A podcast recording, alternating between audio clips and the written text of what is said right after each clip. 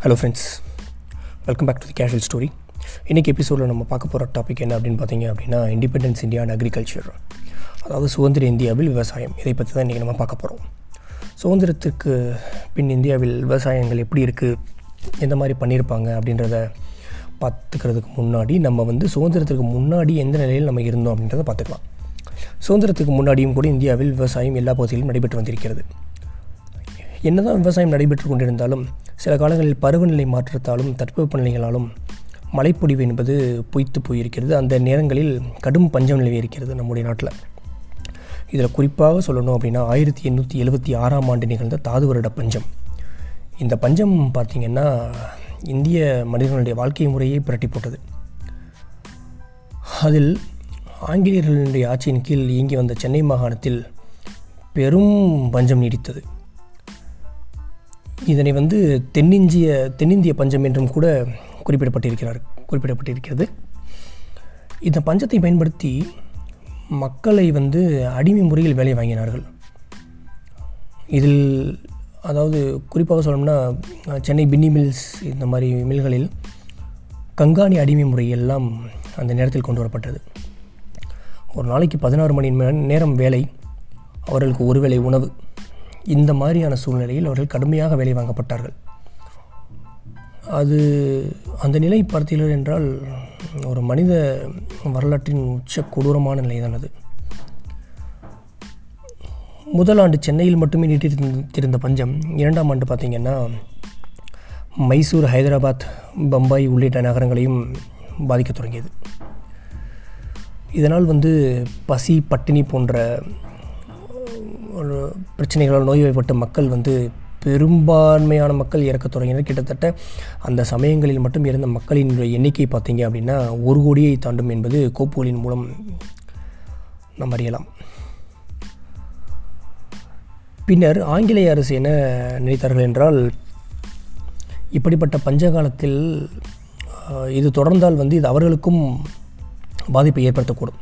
என்றால் அந்த நேரங்களில் நம் மக்கள் இங்கே உணவின்றி இறந்து மடிந்து கொண்டிருக்க அந்த சமயத்திலும் கூட ஆங்கிலேயர்கள் அவர்கள் நாட்டிற்கு ஏற்றுமதி செய்து கொண்டிருந்த நெல்மணியில் ஒரு மணி கூட குறையாத அளவிற்கு பார்த்து கொண்டார்கள். அதனால தான் சொல்கிறோம் போல் வேலைன்னு வந்த வெள்ளக்காரனாக இருக்கணும் அப்படின்னு. இதன் விளைவாக என்ன ஆச்சு நம் நாட்டில் உணவு தட்டுப்பாடு ஏற்பட்டு கொண்டிருந்தது. அவர்கள் நாட்டிற்கு உணவு ஏற்றுமதி செய்து கொண்டே இருந்தார்கள். துறைமுகங்கள் முழுவதும் உணவு தானியங்கள் கிடங்குகளாக தான் இருந்தன. ஒரு காலகட்டத்தில் இங்கேயே உற்பத்தி இல்லை என்னும்போது விவசாயிகள் அவர்களுடைய விதை நெல்லை சமைத்து உண்ணும் நிலைக்கு தள்ளப்பட்டார்கள்.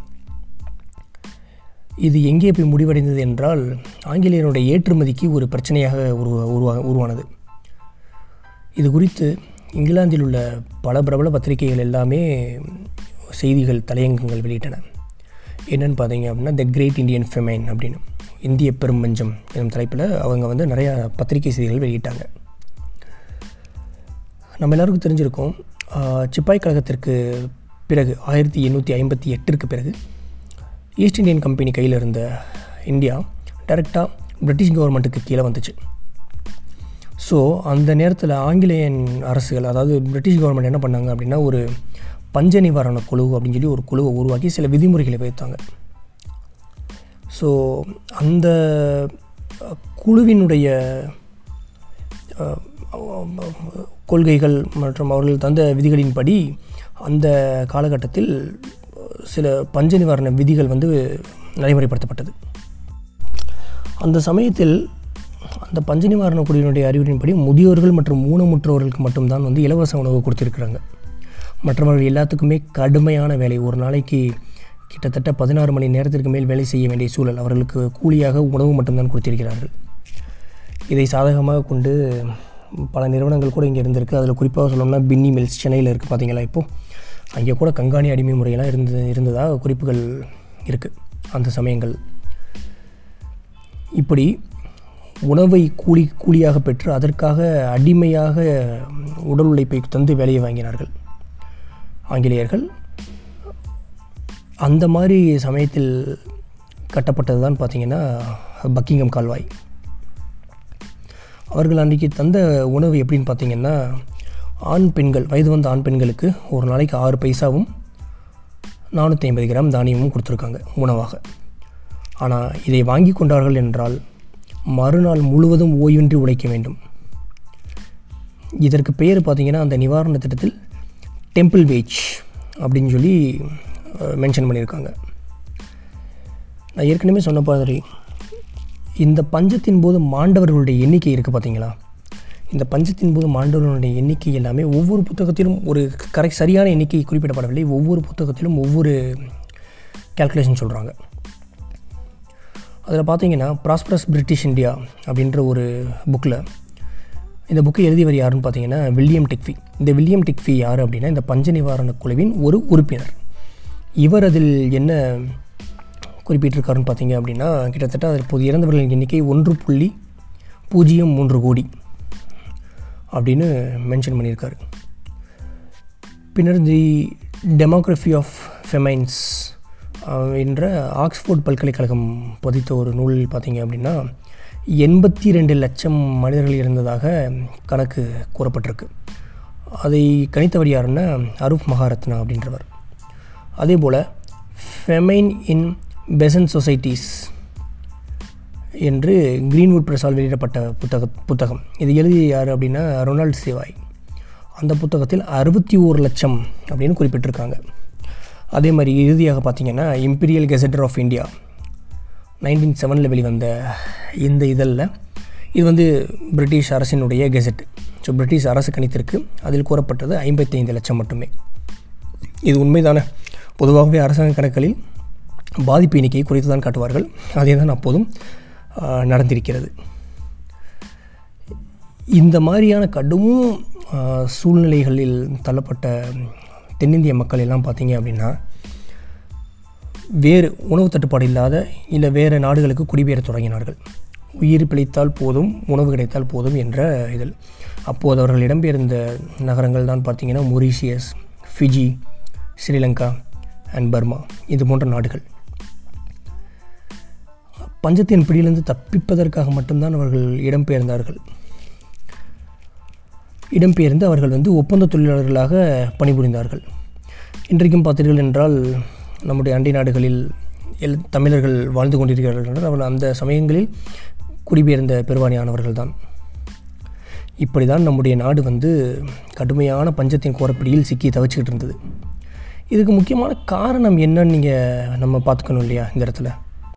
முக்கியமான காரணம் இந்த நிலைமைக்கு என்ன அப்படின்னு பார்த்தீங்க அப்படின்னா பிரிட்டிஷ் ஆட்சியாளர்கள் என்ன பண்ணாங்க அப்படின்னா புகை வண்டிகள் தானிய வணிகம் பணப்பயிர்கள் இது மட்டும் இல்லாமல் ஏற்றுமதி இப்படி பல நவீன முறைகளை வந்து இந்தியாவிற்கு கொண்டு வந்தார்கள்.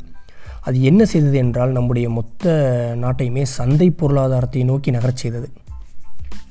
இது ஏற்படுத்திய மிகப்பெரிய தாக்கம் தான் என்ன ஆயிடுச்சு அப்படின்னா உள்ளூர் சந்தைகளை எல்லாம் பெரிய அளவில் பாதிப்படைய வைத்தது. தானியங்களுடைய விற்பனை இருக்குது பார்த்தீங்களா இதையெல்லாம் முழுவ முழுவதுமாக சந்தைப்படுத்திட்டாங்க.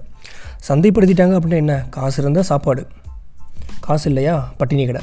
இந்த மாதிரி தான் நம்முடைய பொருளாதாரம் வந்து நகர்ந்து விட்டது. எல்லாமே மானிட்டைஸ் ஆயிடுச்சு பணம் தான்ற அளவுக்கு ஆயிடுச்சு எல்லாமே கமர்ஷியலைஸ்டு ட்ரேடு அந்த மாதிரி போயிடுச்சு ஸோ இதுதான் வந்து பார்த்திங்க அப்படின்னா நம்முடைய நாட்டின் வந்து அந்த நேரத்தில் பட்டினிக்கு மிகப்பெரிய இது. ஸோ பணத்திற்கு ட்ரேட் இன்ட்ரடியூஸ் பண்ணிட்டாங்க அப்படின்னா காசு இருந்தால் தான் உணவு அப்படின்னா பணத்தினால் பணம் இருந்தால் சாப்பாடு ஏற்றுமதி செய்தால் அதிகமாக பணம் கிடைக்கும் என்றால் விற்பனையாளர்கள் வந்து அதற்கு தான் முக்கியத்துவம் கொடுப்பாங்க இல்லையா? ஸோ இப்படி தான் வந்து நம்முடைய பொருளாதாரத்தை சந்தை பொருளாதாரமாக மாற்றி அவர்கள் வந்து பதுக்கல் வேலை பதுக்கல் அதாவது தானியங்களை பதுக்கி அதிக விலைக்கு விற்றல் இந்த மாதிரி செய்ததால் வந்து உணவு தானியங்கள் விட கட்டுக்கடங்காமல் சென்றது. உணவை விளைவிக்கும் விவசாயி இருக்கான் பார்த்தீங்கன்னா அவனுக்கு கூட விதை நிலை தான் உணவு நிலைக்கு தள்ளப்பட்டான். அவனால் விலை கொடுத்து வாங்க முடியாத அளவிற்கு உணவின் விலையை ஏறிவிட்டது. அடுத்த வருடத்திற்கு விதை எப்படி பயிரிடுவாங்க? குறிப்பாக இதில் நான் ரொம்ப ரொம்ப முக்கியமாக இதில் ஒரே ஒரு விஷயத்தை ஆட் பண்ணணும். அந்த நான் வில்லியம் டிக்ஃபி அப்படின்னு ஒருத்தர் சொன்னேன் பார்த்தீங்களா? பஞ்ச நிவாரண குழுவில் உறுப்பினர்.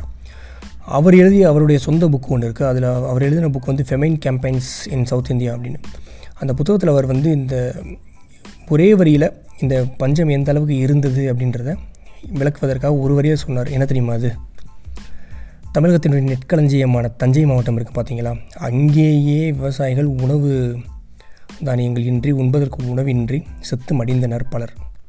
இதிலேயே தெரிஞ்சிருக்கும் அந்த பஞ்சத்தினுடைய கோர உச்சம் எந்த அளவுக்கு இருந்திருக்கு அப்படின்னு. இன்றைக்கு நம்முடைய டெல்டா மாவட்டங்களாகிய தமிழ்நாட்டின் தஞ்சை மாவட்டத்திலேயே உணவின்றி மக்கள் இருந்திருக்கிறார்கள் என்றால் அப்போது எந்த நிலைமைக்கு இந்த இது இருந்திருக்கும்? இந்த ஒரு பஞ்சம் அப்படின்றத நம்ம தெரிஞ்சுக்கலாம்.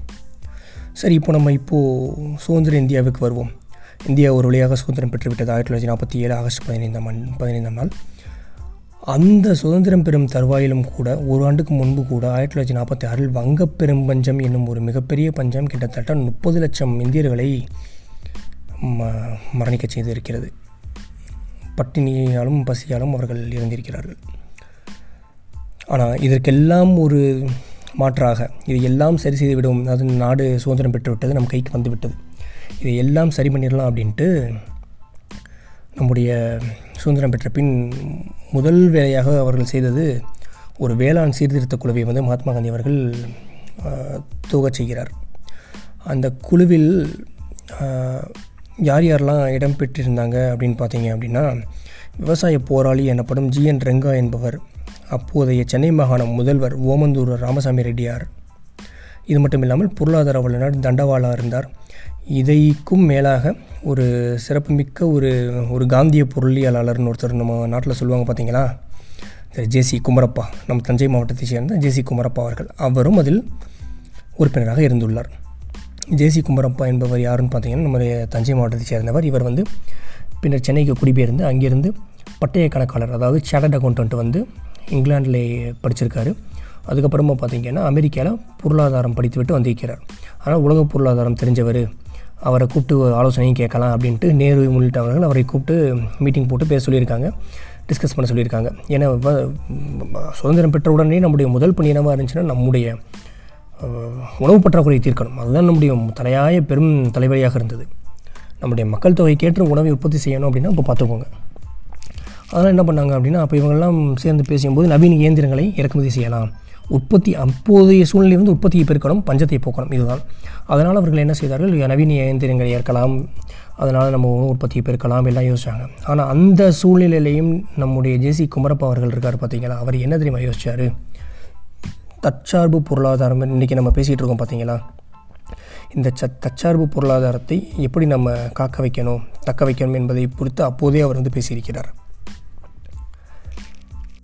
அது மட்டும் இல்லாமல் ஆயிரத்தி தொள்ளாயிரத்தி இருபத்தி ஒன்பதாம் ஆண்டிலிருந்து கிட்டத்தட்ட இருபது ஆண்டுகளுக்கும் மேலாக அவர் வந்து தொடர்ந்து மகாத்மா காந்தியினுடைய வழிகாட்டலில் நம்முடைய நாட்டின் வேளாண்மை சிக்கல்கள் குறித்து விரிவான ஆய்வுகளை வந்து செஞ்சு செய்து வந்திருக்கிறார். அவருடைய கருத்துக்கள் வந்து வளர்ச்சி மற்றும் எளிய மாற்றுப்பாதைகளை வந்து அடித்தள மக்களுக்கு கொடுத்திருக்கிறது. அதுவும் நீண்டகால தேவை அடிப்படையில் மையமாக கொண்டது. ஆனால் ஒருவேளை அவருடைய ஆலோசனைகளை நாம் இன்றைக்கு பின்பற்றாதாலேயோ என்னவோ நம்முடைய உணவு என்பது உணவு உற்பத்தி என்பது உணவு உற்பத்தி அதாவது நம்முடைய மக்களுக்கு தேவையான உணவை உற்பத்தி செய்து கொண்டிருக்கிறோம் இன்றைக்கு நாம். ஆனால் அது தரமான உணவு உற்பத்தி செய்கிறோமா என்று பார்த்தால் நிச்சயமாக இல்லை. அதில் நாம் தோல்வியடைந்து தான் இருக்கிறோம். இன்றைக்கும் நம்முடைய நாட்டில் இந்த நிலை தான் நடந்து கொண்டிருக்கிறது. என்னென்ன ரீசன்றதை நம்ம பார்க்கலாம். வாங்க.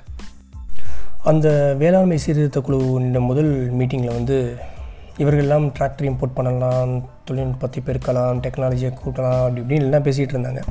ஜெயசி குமரப்பா ஒரே ஒரு கேள்வி தான் கேட்டார். நீங்கள் எல்லாம் டிராக்டர் வாங்கலான்றீங்களேப்பா அந்த டிராக்டர் வந்து சாணி போடுமா? இல்லை வைக்கோல திங்குமா? அப்படின்னு ஒரு கேள்வி கேட்டார்.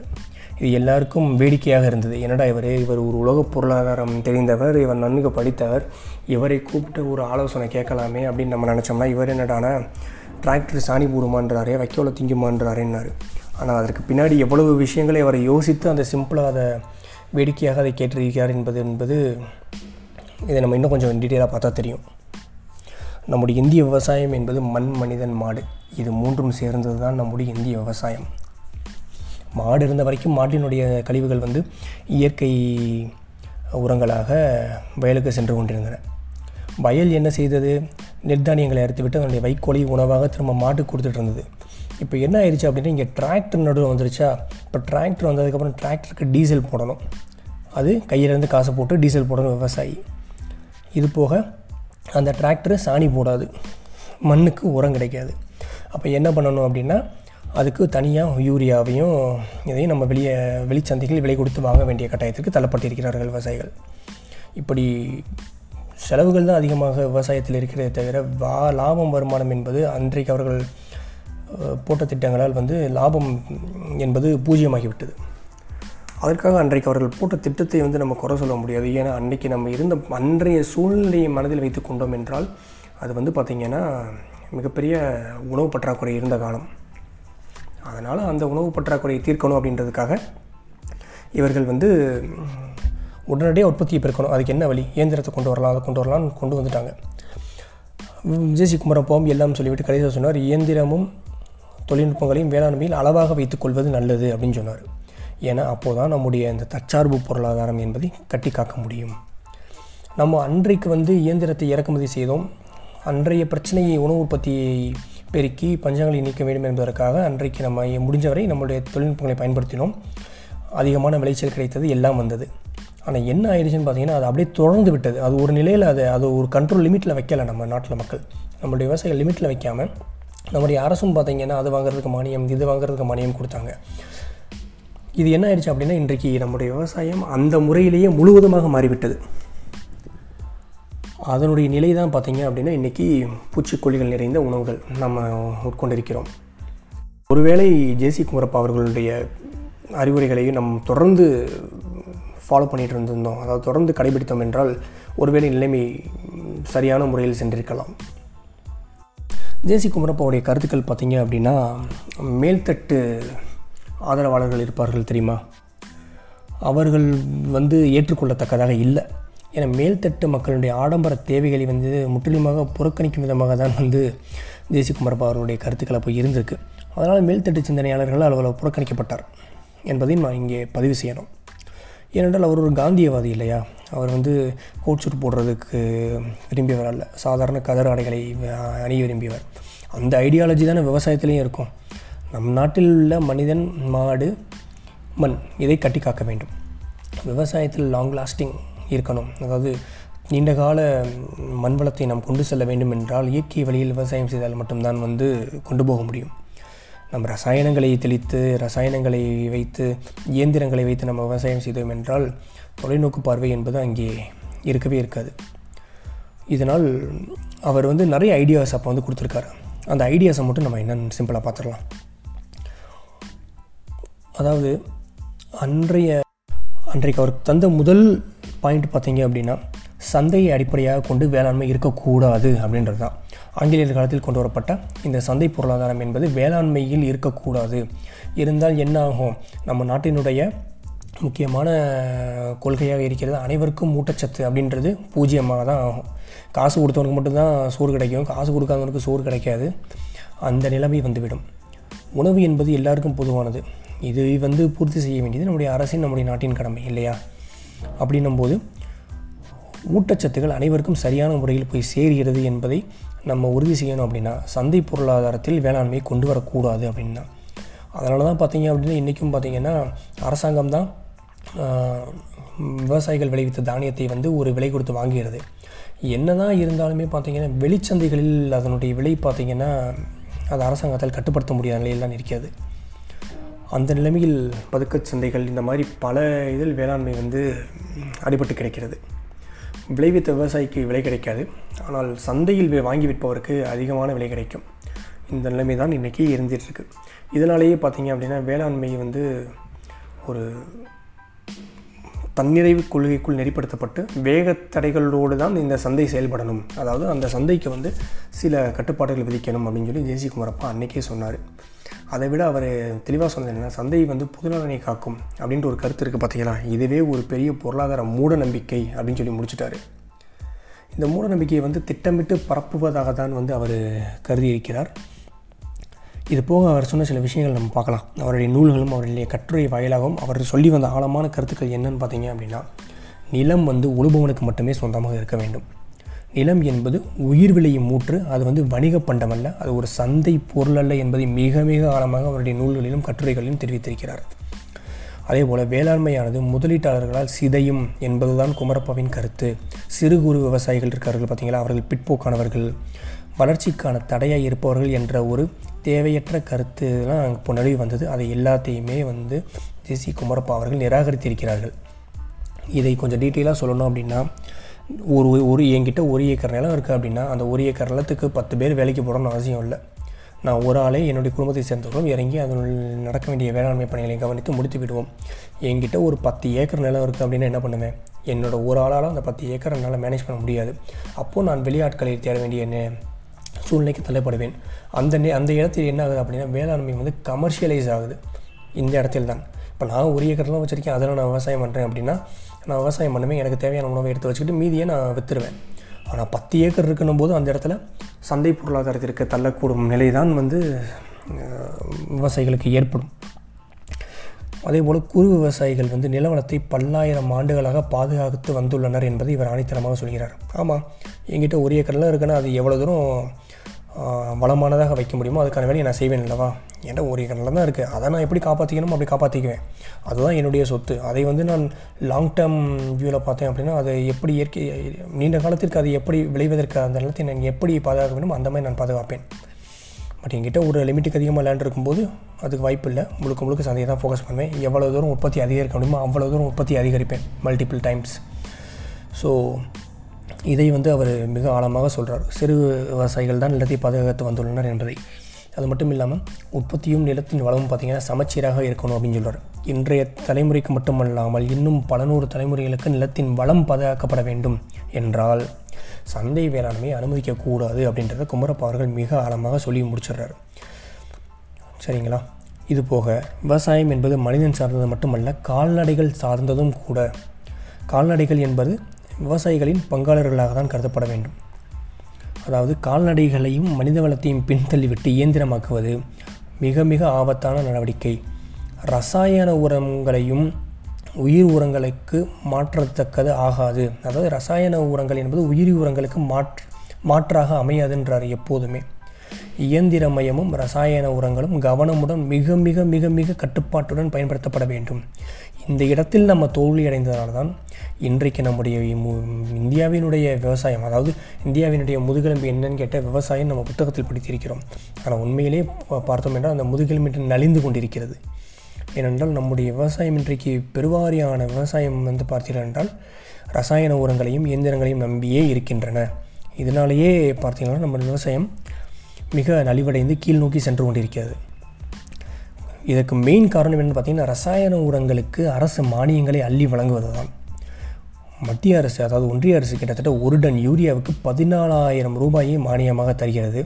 ஆனால் அதே போல் உயிர் உரங்களுக்கு மானியம் தரும் கொள்கையை அரசு இதுவரை ஏற்கவில்லை. அப்படி ஒரு விலை ஏற்றிருந்தால் விவசாயிகளுக்கு உயிர் உரங்கள் வாங்குவதற்கும் வந்து பார்த்திங்கன்னா சப்சிடி அதாவது ஊக்கத்தொகை கிடைத்திருக்கும். அவர்கள் அதை வைத்து உயிர் உரம் வாங்கியிருப்பார்கள். உயிரி உரத்தை உரத்தை பயன்படுத்தியிருப்பார்கள். அவர்களுடைய நிலம் வந்து உயிரி உலத்தின் மூலம் உ- உரத்தின் மூலம் செழுமை அடையுமே தவிர அது வந்து சிறுமையடைவதற்கான வாய்ப்பு இல்லை. இது வந்து மனிதருக்கும் நல்லது நாட்டிற்கும் நல்லது.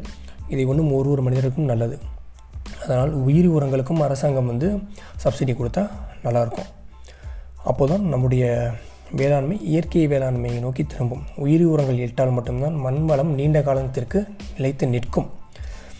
பின்னர் கிராமத்தினுடைய செல்வம் கிராமத்திலே தங்கும். இதுதான் வந்து ரொம்ப ரொம்ப முக்கியமான ஒன்று இப்போது குறிப்பாக பார்த்துக்கோங்க. இப்போ ஒரு பள்ளியில் நூறு மாணவர்கள் படிக்கிறார்கள் நம்ம ஊரில் அப்படின்னா நூற்றில் எத்தனை பேருடைய பிள்ளைகள் விவசாயிகளாக இருப்பார்கள்னு பார்த்தீங்கன்னா அதிலேயே தெரிஞ்சிடும் விவசாயி தன்னோட ஒரு இன்ஜினியர் தன்னுடைய பையன் இன்ஜினியராக முயற்சி செய்வார்.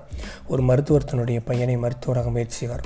ஆனால் மிக மிக ஒரு ஐந்து சதவீதத்திற்கும் கூட மிக குறைவான விவசாயிகள் தான் தன்னுடைய மகனை விவசாயம் செய்ய வேண்டும் என்று முயல்வார்கள். இருந்தாலும் எப்படி வள்ளுவர் இந்த குரலை எழுதி வைத்துவிட்டு சென்றார் என்று எனக்கு தெரியவில்லை. சுழன்றும் ஏற்பின்னது உலகம் அதனால் உழன்றும் உழவே தலை அப்படின்னாரு. அதாவது விவசாயத்தில் என்னதான் பிரச்சனைகள் வந்தாலும் இயற்கை பேரிடர் வந்தாலும் விவசாயி மீண்டும் அந்த மழைப்பொழிவு அந்த கா காலங்கள் துவங்கிடுச்சுன்னா அவன் கலப்பை எடுத்துட்டு விவசாயத்துக்கு இறங்கிடுவான் லா அவன் நட்டத்தையே அடைந்தாலும் மீண்டும் விவசாயம் தான் அவன் செய்வான் அப்படின்னு சொல்கிறாரு இது இன்றைக்கு எவ்வளவு உண்மையாக இருக்கிறது என்று தெரியவில்லை. இப்படி அவன் இருக்க வேண்டும் என்பதற்காக தான் வந்து பார்த்திங்கன்னா ஜேசி குமரப்பா இந்த மாதிரி திட்டங்களை எல்லாம் வகுத்திருக்கிறார். ஆனால் அதை ஒருவேளை முழுமையாக நடைமுறைப்படுத்தாதாலேயோ என்னவோ அந்த குரல் பொய்யாகி விடக்கூடிய சூழ்நிலைக்கு நம்ம இன்றைக்கி தள்ளப்பட்டிருக்கிறோம். அவர் சொன்னார் பார்த்தீங்களா? டிராக்டர் சாணி போடுமா?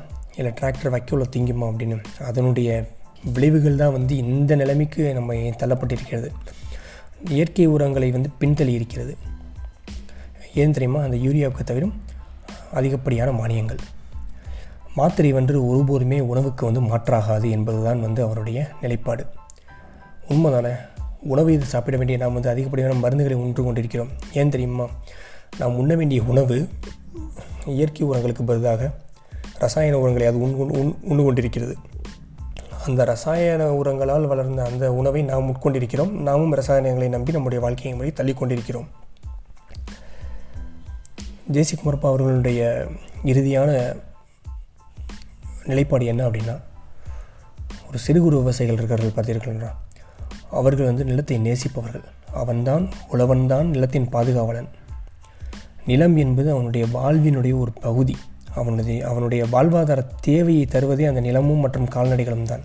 அதனால் வேளாண்மையின் ஆணிவேரே பார்த்தீங்க அப்படின்னா கால்நடைகளும் சேர்ந்தது தான் வேளாண்மையினுடைய ஆணிவேர். கால்நடைகளை விவசாயத்திலிருந்து ஒருபோதும் நம்மால் பிரிக்க இயலாது. இதுபோக ஊட்டத்துக்கு மட்டும்தான் உன்னு முன்னுரிமை கொடுக்கணும் லாபத்துக்கு இல்லை. உணவு என்பது அனைவருக்குமே போய் சேரணும். அவர் வந்து ரெண்டு பாயிண்ட் வச்சார் இறுதியாக ஒன்று அதாவது சிறுதானிய பயிர்கள் பருப்பு வகைகள் எண்ணெய் வித்துகள் இருக்குது பார்த்தீங்களா அது மட்டும் இல்லாமல் இந்த காய்கறிகள். இது எல்லாமே ஊட்டச்சத்துகள் மனிதனுக்கு தேவையான சத்துக்களை தர தரக்கூடிய உணவுகள். இது எல்லாமே முதலடுக்கில் வரணும். நெல் கோதுமை போன்ற இந்த பெருந்தானியங்கள் எல்லாமே இரண்டாவது அடுக்கில் வரணும். அப்போதுதான் மனிதனுக்கு வந்து ஊட்டச்சத்து சரிசமமாக கிடைக்கும். அதனால் அவர் வந்து வலியுறுத்தியது இந்த முதலிடக்கும் இரண்டாம் அடுக்கும் தான். குறிப்பாக ஊட்டச்சத்து தரும் உணவுகள் முதலிடத்திலும் சுவைக்காக நம் உண்ணும் உணவுகள் இரண்டாம் இடத்திலும் இருக்க வேண்டும். அது மட்டும் இல்லாமல் ஆலை கரும்பு இருக்குது பார்த்தீங்களா அது வந்து தேவையற்ற ஒன்றுன்னு தான் அவர் சொல்கிறாரு அது வந்து நிலத்தடி நீரையும் விளைநிலங்களையும் வந்து அதிகமான வளத்தையும் வந்து அது அது வந்து உறிஞ்சும். அப்போ என்ன ஆகும் அப்படின்னா அந்த சர்க்கரை இருக்குது பார்த்தீங்களா ஆலை சர்க்கரை. அது ஒரு உணவுப் பொருளே இல்லை. அது வந்து அவருடைய மிக ஆழமான நிலைப்பாடு. சர்க்கரைக்கு முன்னாடி நம்ம என்ன சாப்பிட்டுட்டு இருந்தோம்? இப்போ நம்ம விளை சர்க்கரை சாப்பிட்டுட்டு இருக்கோம் பார்த்தீங்களா இதுக்கு முன்னாடி நம்ம என்ன சாப்பிட்டுட்டு இருந்தோம்? பனஞ்சக்கரை சாப்பிட்டுட்டு இருந்தோம். சரியா? இந்த பனஞ்சக்கரை அப்படின்னு பார்த்தீங்க அப்படின்னா மிக மிக எளிமை. வறண்ட பிரதேசத்தில் கூட வளரும் இந்த பனை மரத்திலிருந்து கிடைக்கக்கூடிய ஒரு பொருள். இதை நம்ம ஊக்குவித்தோம் அப்படின்னா உடம்பும் நல்லாயிருக்கும் நம்ம மண்ணும் நல்லாயிருக்கும் நம்முடைய நீர் வளத்தையும் கூட சற்று பெருக்கலாம். தேவையில்லாமல் இந்த ஆலைக்கரும்புக்காக முதலீடு செய்து முதலீடு செய்து நம் சந்தை பொருளாதாரத்தை நோக்கி போவதை தவிர்த்தால் பனஞ்சக்கரையை அதுக்கு மாற்றாக பயன்படுத்தி உடனுடனையும் பெருக்கலாம். பனை மரங்களையும் வளர்க்கலாம். எப்படி யானை இருந்தாலும் ஆயிரம் பொன் சொல்லுவாங்களோ அந்த பழமொழி பனை மரத்துக்கும் பொருந்தும்.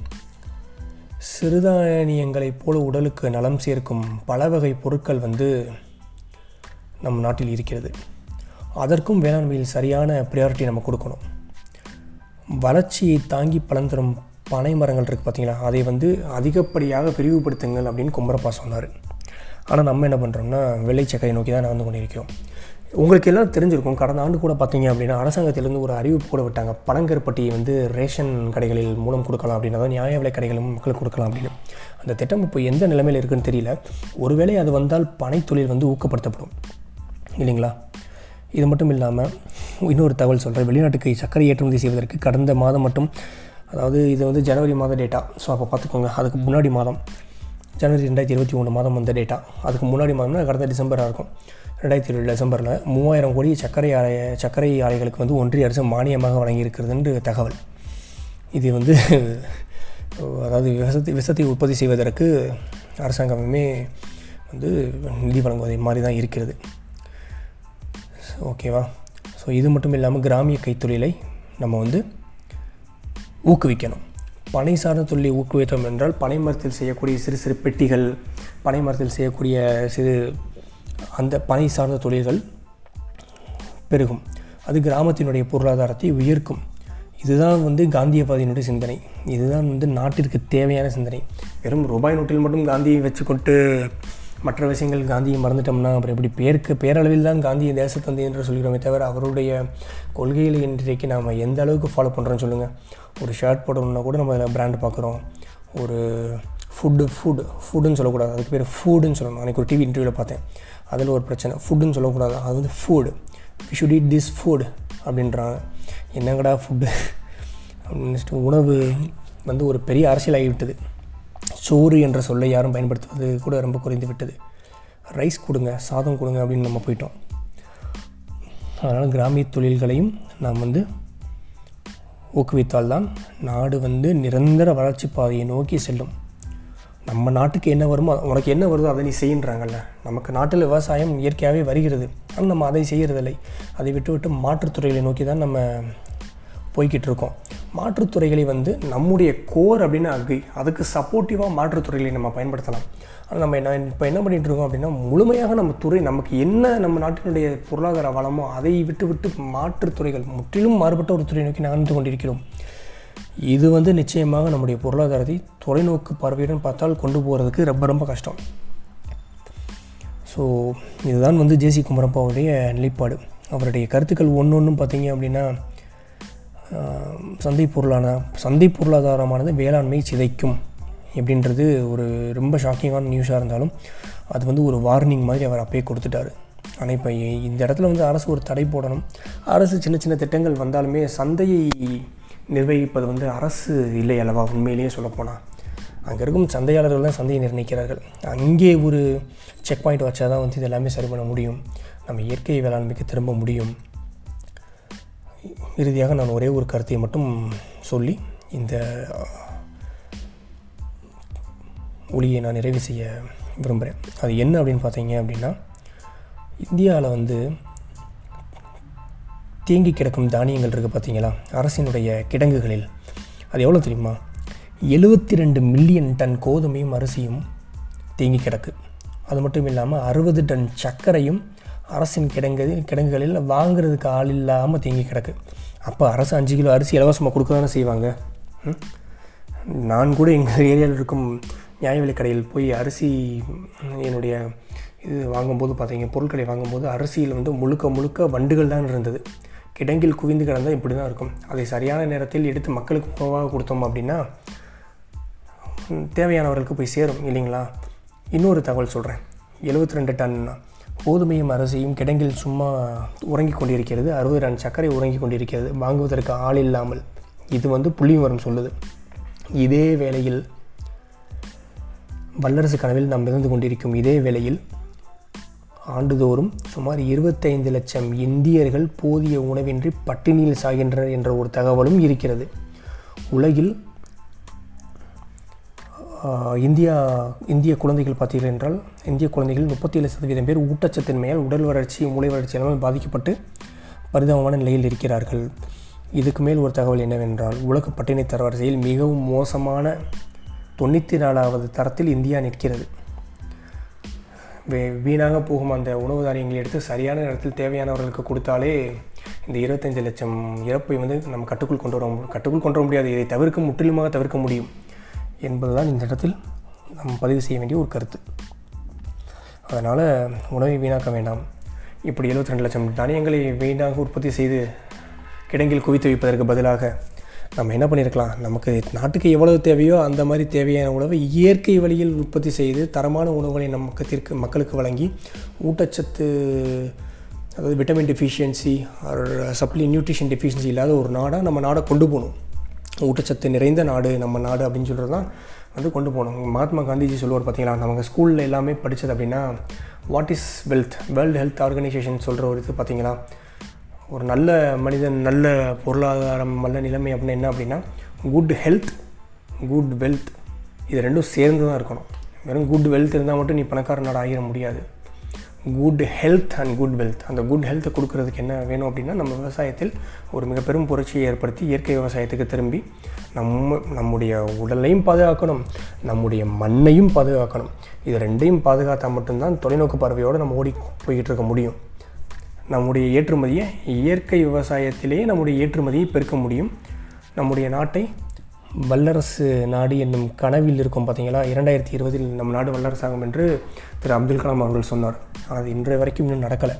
அது நடக்கணும் அப்படின்னா நம்ம எவ்வளவு ரா ராக்கெட் ஏவுறதுக்கு எவ்வளோ முக்கியத்துவம் கொடுக்குறோமோ நம்முடைய சந்தை பொருளாதாரத்துக்கு எவ்வளோ முக்கியத்துவம் கொடுக்குறோமோ அந்த சந்தை பொருளாதாரத்திலிருந்து வேளாண்மையை விடுத்து அதற்கு ஒரு தனி பொருளாதார அது அதுக்கு அதற்கு ஒரு தனி முக்கியத்துவம் கொடுத்தால் மட்டும்தான் வந்து அது வந்து நம்முடைய கனவு வந்து பூர்த்தியாகும். நம்முடைய நாடு தன்னிறைவு பெறும். அந்த தற்சார்பு பொருளாதாரம் என்பது முழுமையடையும். இதோடு இந்த உரையை நான் நிறைவு செய்து கொள்கிறேன். மேலும் இந்த பட்ஜெட் கொடுத்துள்ள பார்த்தீங்கன்னா தமிழ்நாடு அரசு வேளாண்மைக்கென்று ஒரு தனி பட்ஜெட் அறிவித்திருக்கிறது. அதுவே ஒரு வெற்றிக்கான துவக்க புள்ளியாக கருதி இந்த பாட்காஸ்ட்டை நான் கம்ப்ளீட் பண்ணுறேன் உங்களுக்கு இந்த பாட்காஸ்ட் உண்மையிலேயே பயனுள்ள தகவலை தந்திருக்கு உங்களுக்கு இந்த பாட்காஸ்ட் பிடிச்சிருக்கு அப்படின்னா நிச்சயமாக தி கேஷுவல் ஸ்டோரி பாட்காஸ்ட் சேனலுக்கு லைக் பண்ணுங்கள் சப்ஸ்கிரைப் பண்ணுங்கள் உங்களுடைய கருத்துக்களை எனக்கு வாய்ஸ் மெசேஜாக நீங்கள் இந்த பாட்காஸ்ட்டுக்கு கீழே இருக்க லிங்க் மூலமாக எனக்கு நீங்கள் அனுப்புங்க. மேலும் அடுத்து ஒரு புதிய தலைப்போடு நான் உங்களை சந்திக்கிறேன். நன்றி. அதுவரை உங்களிடமிருந்து விடைபெறுவது ரஞ்சித் குமார்.